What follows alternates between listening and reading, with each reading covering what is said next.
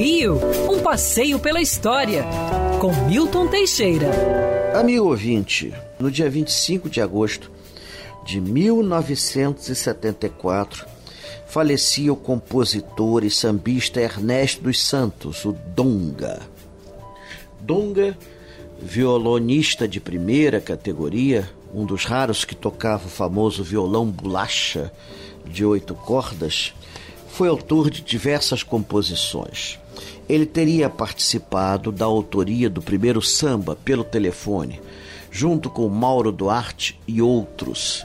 Na verdade, os primeiros sambas eram músicas coletivas, onde participavam vários compositores.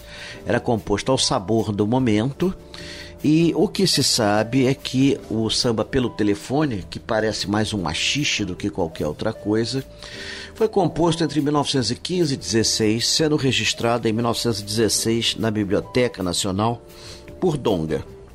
Por isso ele aparece como autor, apesar de ser conhecido que ele não foi o único autor. O samba é muito curioso. Basta dizer que ele denunciava um problema à época, que era a corrupção policial. É, era proibido o jogo no Rio de Janeiro e a polícia, em vez de reprimir o jogo, usava o telefone para avisar os jogadores onde é que tinham roleta para se jogar. O chefe da polícia, pelo telefone, manda me avisar que na Carioca tem uma roleta para se jogar. Existem várias versões desse nome, existe até uma bem inocente. O chefe da folia, pelo telefone, manda me avisar que não se questione a maneira para se brincar.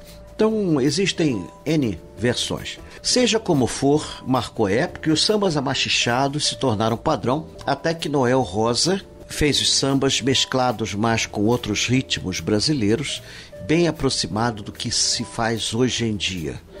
Não se pode negar, o samba é urbano, surge na cidade do Rio de Janeiro, é fruto da fusão de vários ritmos musicais, é, entre os quais o choro, é, entre os quais a ciranda e, e, e outros e outros ritmos é, que surgiram durante os séculos 18, 19 e início do século 20, inclusive o machixe, né?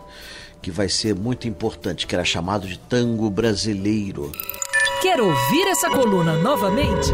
É só procurar nas plataformas de streaming de áudio. Conheça mais dos podcasts da Band News FM Rio.